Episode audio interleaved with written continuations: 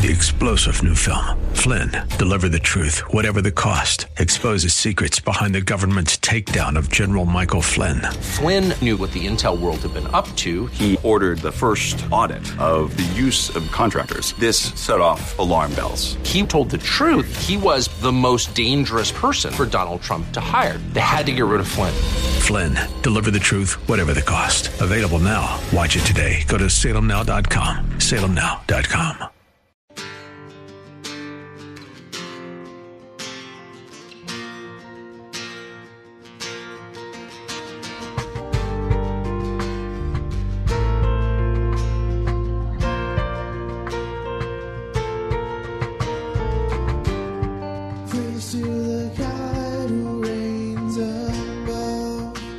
Hello, and welcome to In the Word, a ministry of Calvary Chapel of Orlando.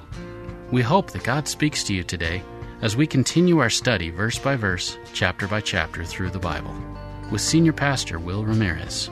Today, as we continue with our study in the book of Judges, Samson gets the woman he wanted for a wife, but things get off to a rocky start.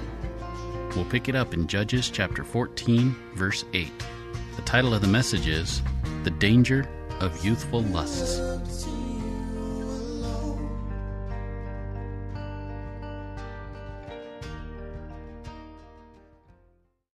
Judges chapter 14. Judges chapter 14. Well, we saw last week that God gave Samson everything he needed to succeed at his calling. But instead of striving to be a vessel of honor, Samson, he's been playing with fire by asking his parents to get him a Philistine wife and by secretly visiting vineyards.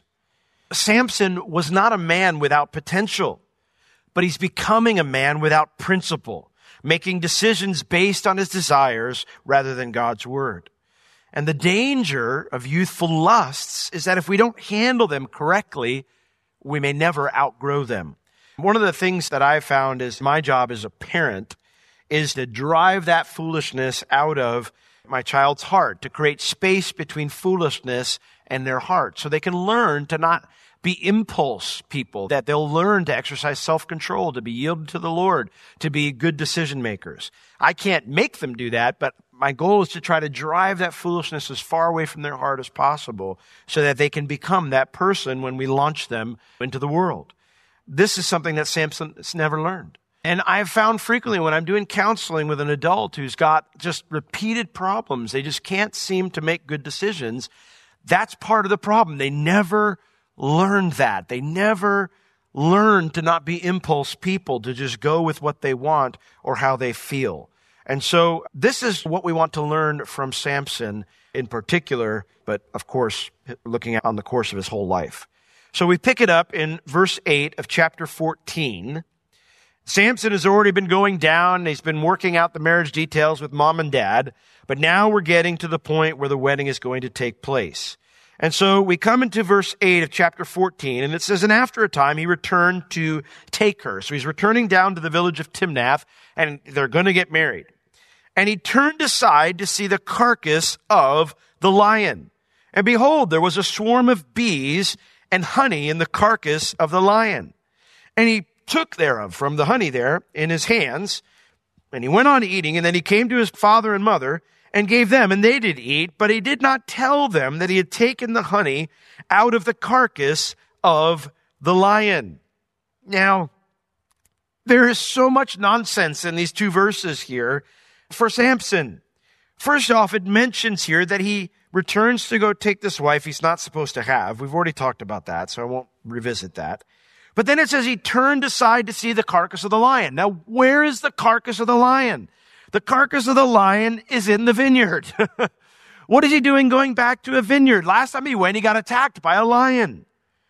And even if he say, well, he's just going to see the carcass, well, it doesn't say he's going to the vineyard. Even if that's the case, Nazarites aren't allowed near corpses. What is he doing going to examine a corpse? What is he doing going back to a vineyard and checking out a corpse? Samson is again toying with compromise. And this time, he succumbs because the enemy doesn't attack his physical strength this time. This time, the enemy attacks his lack of spirituality.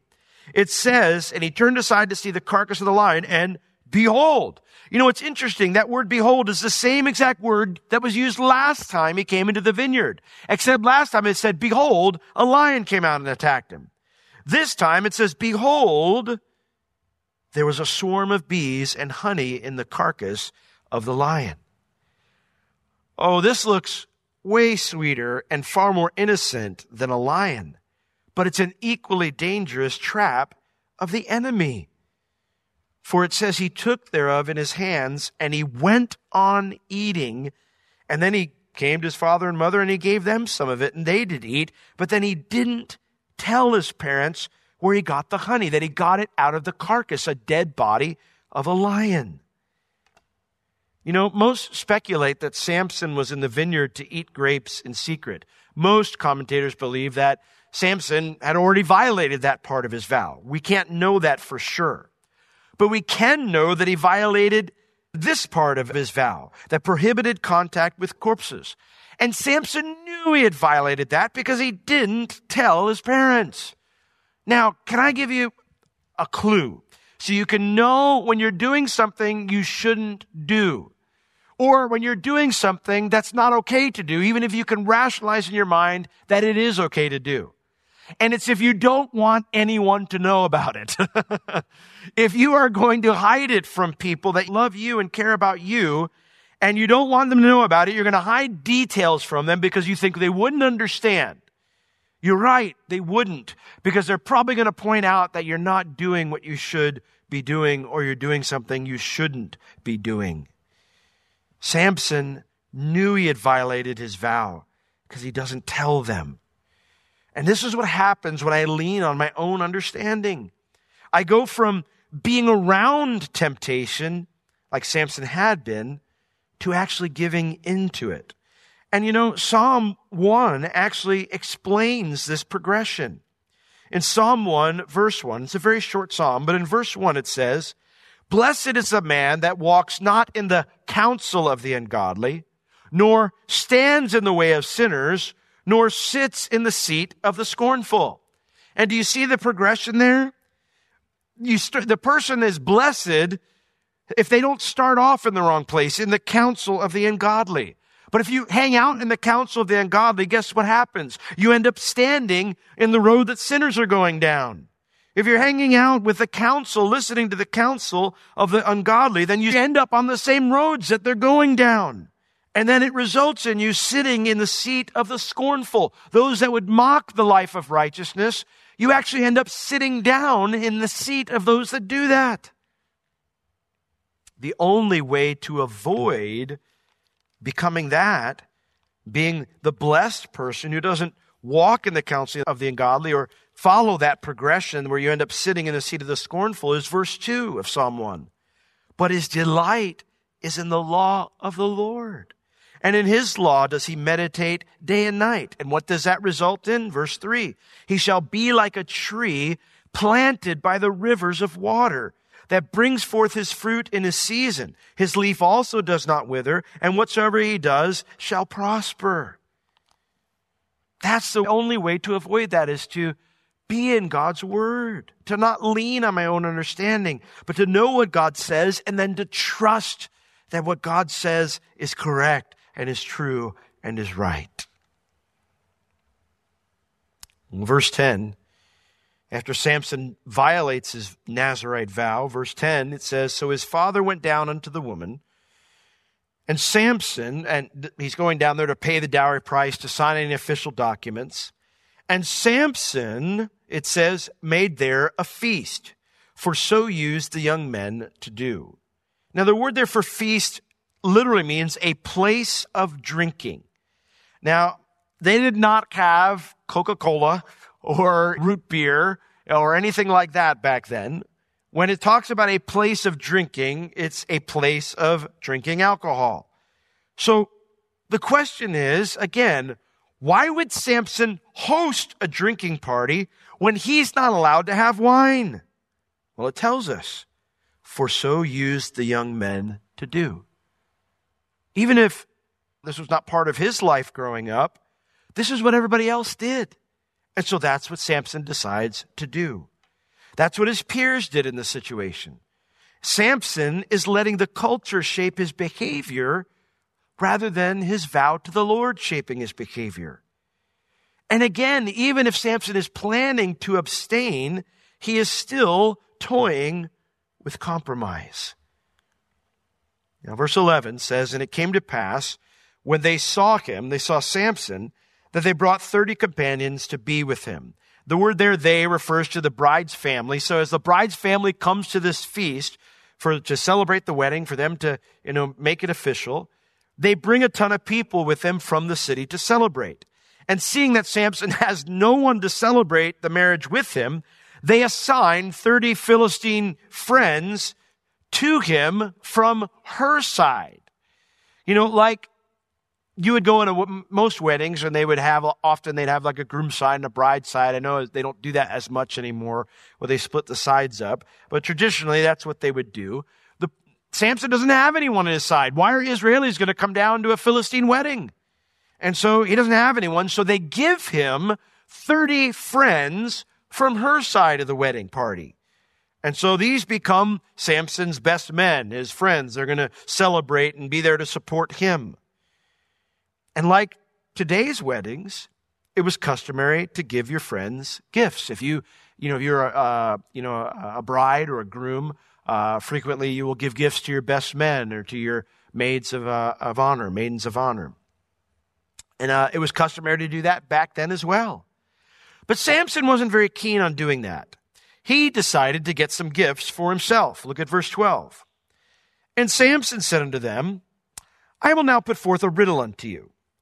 If you can certainly declare it to me within the seven days of the feast and find it out, then I will give you 30 sheets and 30 change of garments. But if you cannot declare it to me, you can't solve my riddle, then shall you give me 30 sheets and 30 changes of garment. And so they said unto him, Put forth your riddle that we may hear it. Now, the Middle East is much more leisurely than the West. I know for my wedding, the entire time I was there, I was thinking, how much longer do I have to go? Because I would like to just run away with my new bride. And, uh, and, and I know that, you know, some people really enjoy, you know, the wedding festivities and everything like that. Most people I know are just exhausted by the end of it because of everything that goes into it. But back then, they were very leisurely things. Weddings lasted seven days. It's just how it was. Um, you didn't have to wait seven days to get your wife. You acted as husband and wife the first night after you got married but you celebrated with your friends and family for seven days. And so, as they're going about this, Samson says, at the first day, I'm going to put forth a riddle to you. And if you can declare it to me, you can solve it within the time of the wedding feast. And then I will give you 30 sheets, which are uh, the linen undergarments. They were sometimes you would wear them as a day shirt around the house.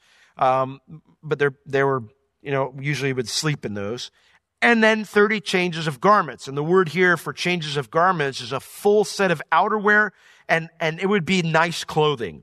So this is quite an expensive gift that Samson is saying, I'll give to you if you solve my riddle. Um, each of these guests would make out very well if they won this contest. So despite the offensive gesture that he doesn't just give them a gift, they go in on the bet because he says, if you can't declare it to me, then you got to give that to me which would be a killing for him. He would be rich. So he says, put forth, they said, you know what? We, we like our odds here. Put forth your riddle that we may hear it. And so verse 14, Samson said unto them, out of the eater came forth meat, and out of the strong came forth sweetness. And they could not, King James says, in three days, um, expound the riddle. The original, uh, I'm sorry, they could not in three days expound the riddle. That is correct. We'll get to the, where it's off in verse 15. Now, feeling embarrassed and, and cheated out of the normal hospitality of being a wedding guest, they decide that this has actually been planned not just by Samson, but by the entire family, that they've been tricked into this loss. So it came to pass, verse 15, on the seventh day, and that is not a correct reading. The King James says seventh day, but the original reading in the older manu- oldest manuscripts is the fourth day. And it came to pass on the fourth day that they said unto Samson's wife, their own countryman, entice your husband, which means um, to seduce, to allure, to coax for deceptive purposes, that he may declare unto us the riddle, lest we burn you and your father's house with fire. For have you not called us, invited us to this wedding to take what we have? Is this not so? See, they think that this was the plan all along by both her and Samson, that they had conspired to become wealthy at the expense of her countrymen, that she's betrayed her people and she plans to rob them to defect with this Israeli. And so they threaten her and her whole family with murder. You need to do whatever you do. Use your feminine wiles, do whatever you can do. But you better find it out or we're going to burn your, uh, we burn you and your father's house with fire. And being threatened with murder, she decides to deceive her husband, Samson. Verse 16. And Samson's wife, again, they were legally considered married, considered legally married on the first day of the wedding. And Samson's wife wept before him. The word here for wept is a, it's a progressive word. It, it means where you started as kind of being teary eyed, and then you had a few fragmented sobs until you're just full blown blubbering. And, and probably she didn't have to do a lot of pretending here, considering the very real threats on her life and on the lives of her family.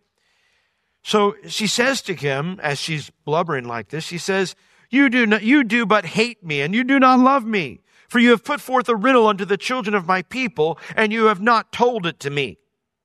Now, that's a pretty heavy accusation. Um, you don't love me. I mean, that's only, what are we, four days into the marriage, three days into the marriage? You don't love me. And so, what is Samson's reaction? Well, Samson's not moved at all. And so he says, Behold, I have not told it to my father nor to my mother. Shall I tell it to you? That's interesting. We'll revisit that comment in a little bit. I have not told it to my father nor my mother, so shall I tell it to you? I haven't told anybody. I haven't told the people I love the most. Why would I tell you? And yet, verse 17 says, She wept before him for, again, it says here, the seven days. It means the rest of the seven days. She persisted for the next four days. And it came to pass on the seventh day that he told her, because she lay sore upon him. The word here means to nag to the point, point of feeling, being, feeling oppressed by the nagging. She nagged him so much that it was just oppressive for him. He couldn't take it anymore. And so uh, it says that he, I'm sorry, I lost my spot. Where are we here? Verse 17. And because she lay sore upon him, it says she told the, I'm sorry, she, he told her because she lay sore upon him, and she told the riddle to the children of her people. So Samson relents and he gives in to her uh, pressure and tells her what the riddle means. And so, verse 18, the men of the city said unto him on the seventh day before the sun went down. So, right at the end, the very end of when they could tell him. And they solved the riddle by saying, What is sweeter than honey? And what is stronger than a lion? And Samson replied to them, if you had not plowed with my heifer, you had not found out my riddle. Uh, obviously, not something you would want to say in reference to your wife. Um, I highly recommend not following Samson's example here, even when you feel betrayed by your spouse. But I don't think he's making a direct reference to his spouse. Heifers were not normally used for plowing. So this is a state, this statement is an accusation that they did not play fair. You did something that shouldn't have been done. You don't use a heifer for plowing. A heifer is used for other purposes. So he's saying if you had not played unfairly, then you would not have found out my riddle. And so Samson, you could tell by his response that he feels betrayed, not just by his wife here, but by all the Philistines. And he decides, you know what? Two can play at this game. I'm going to go get the nice suits that I owe to all of you from some rich Philistines who are still wearing them. Look at verse 19. And the Spirit of the Lord came upon him, Samson, and he, Samson, went down to Ashkelon. Uh, that's about 20 miles from Timnath. And he slew 30 men of them, and he took their spoil, and he gave the change of garments unto them which expounded the riddle. And his anger was kindled, and he went up to his father's house. He left his wife, but Samson's wife was given to his companion whom he had used as his friend. Now, this is about 70 times ways messed up. All right. This is so messed up. I don't even know where to begin. So let's start at the beginning in verse 19 where it says, And the Spirit of the Lord came upon him. Why would God come upon him in supernatural power when Samson's motivation here is not spiritual, but it's personal hurt and anger and a desire for retribution? Revenge, personal revenge. Well, we already know the answer. The answer is given up here in verse 4. The reason, the same reason that God allowed him to marry this Philistine girl.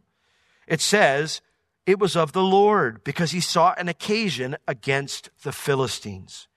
God wanted conflict between Israel and the Philistines, and this was the spark that will start the fire. And so he empowers Samson, allows Samson to go through with this. Now, Samson goes down to Ashkelon. Ashkelon is one of the five royal cities of the Philistines, over 20 miles from Timnath. I mean, you got to be pretty angry to go stomping down there to go get these suits.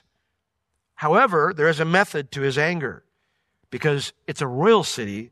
This is where the wealthiest Philistines would live. And so he goes into this packed city packed full of Philistines, kills 30 men of them, takes their spoil, literally what they were wearing, takes the clothes right off of them, and I don't think he probably dry cleaned them before returning them. And then he throws the clothes at their feet, you know, gave the change of garments unto them which expounded the riddle. Here you go. Hope you like them. Now, none of this from an individual perspective of what is right and what is wrong is good. From God's perspective, he's starting a conflict up with the Philistines and the Israelis. But from a personal perspective, none of the actions that Samson is taking are right, biblical, or good. And yet, how does Samson respond to the concept that God supernaturally empowered him to do this? despite knowing what his calling is. What's his calling? What was the thing that God had told his parents? We see here back in Judges chapter 13. What has God told to Manoah's wife? It says here in verse 5 of chapter 13, For lo, you shall conceive and bear a son, and no razor shall come on his head, for the child shall be a Nazarite unto God from the womb, and he shall begin to deliver Israel out of the hand of the Philistines. He knows. Er, Mom, why is it I can't get a haircut again? Because God is a special call upon your life, Samson. God is going to use you to begin to deliver us from our enemies, from the Philistines, those who've oppressed us. We have cried out to God for mercy, not because we deserve it, but because things are really bad. And, and God is answering us, and you're his answer. Samson knows this. And yet again, despite knowing his calling, Samson does not take note of God's supernatural empowerment to fight the Philistines. After all is said and done, what is the pervading thought in his mind after he gives him these garments? It's anger. And his anger was kindled, and he went up to his father's house. He left his wife, abandoned his marriage after just one week of it. what should have been one of the happiest times in both of these people's lives was a tragedy. To console his daughter, who would have been considered cursed as an abandoned wife, her father has her married to one of those 30 guys that had been one of Samson's best, best men. Now, if you had never heard Samson's story before, most of us have probably heard Samson's story. You know how probably the rest of it goes. If not in the details, at least generally. But if you had never heard Samson's story before, you would never think it would go this way from reading chapter 13. If all you had was chapter 13 and no other knowledge about Samson, you would never think it would go this way. And that's why scripture urges us to be vessels of honor. How do we do that? How do we choose to be vessels of honor? Well, the question I would say is, are you studying scripture? Are you studying scripture? If you're in the word, you're studying the word of God with regularity, then that's the positive thing you need to do to become a vessel of honor. Chase after righteousness. Not all the things the world wants to talk about. Righteousness, faithfulness, love, peace. And do it with them that call on the Lord out of a pure heart. So I ask you, are you studying scripture? Are you purging yourself from worthless talk and youthful lusts? And are you pursuing godly things with godly people?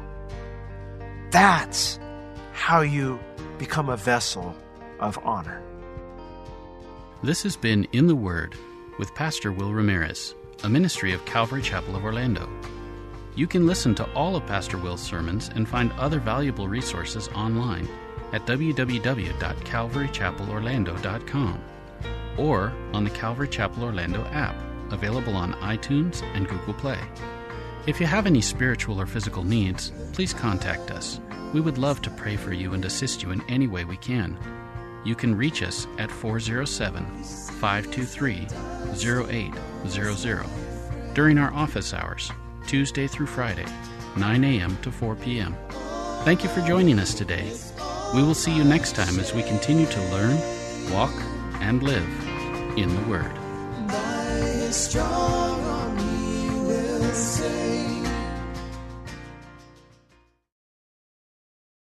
Three star general Michael J. Flynn, head of the Pentagon Intelligence Agency, knew all the government's dirty secrets. He was one of the most respected generals in the military. Flynn knew what the intel world had been up to. He understood its funding. He ordered the first audit of the use of contractors. This set off alarm bells.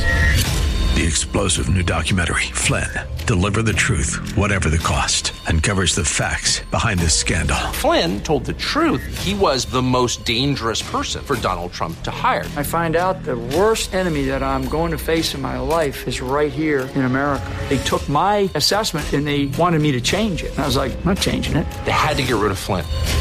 With in depth interviews, archival footage, and never before seen personal records of the man behind the headlines. I just felt like I was drowning. Flynn, Deliver the Truth, Whatever the Cost. Available now. Watch it today. Go to salemnow.com. Salemnow.com.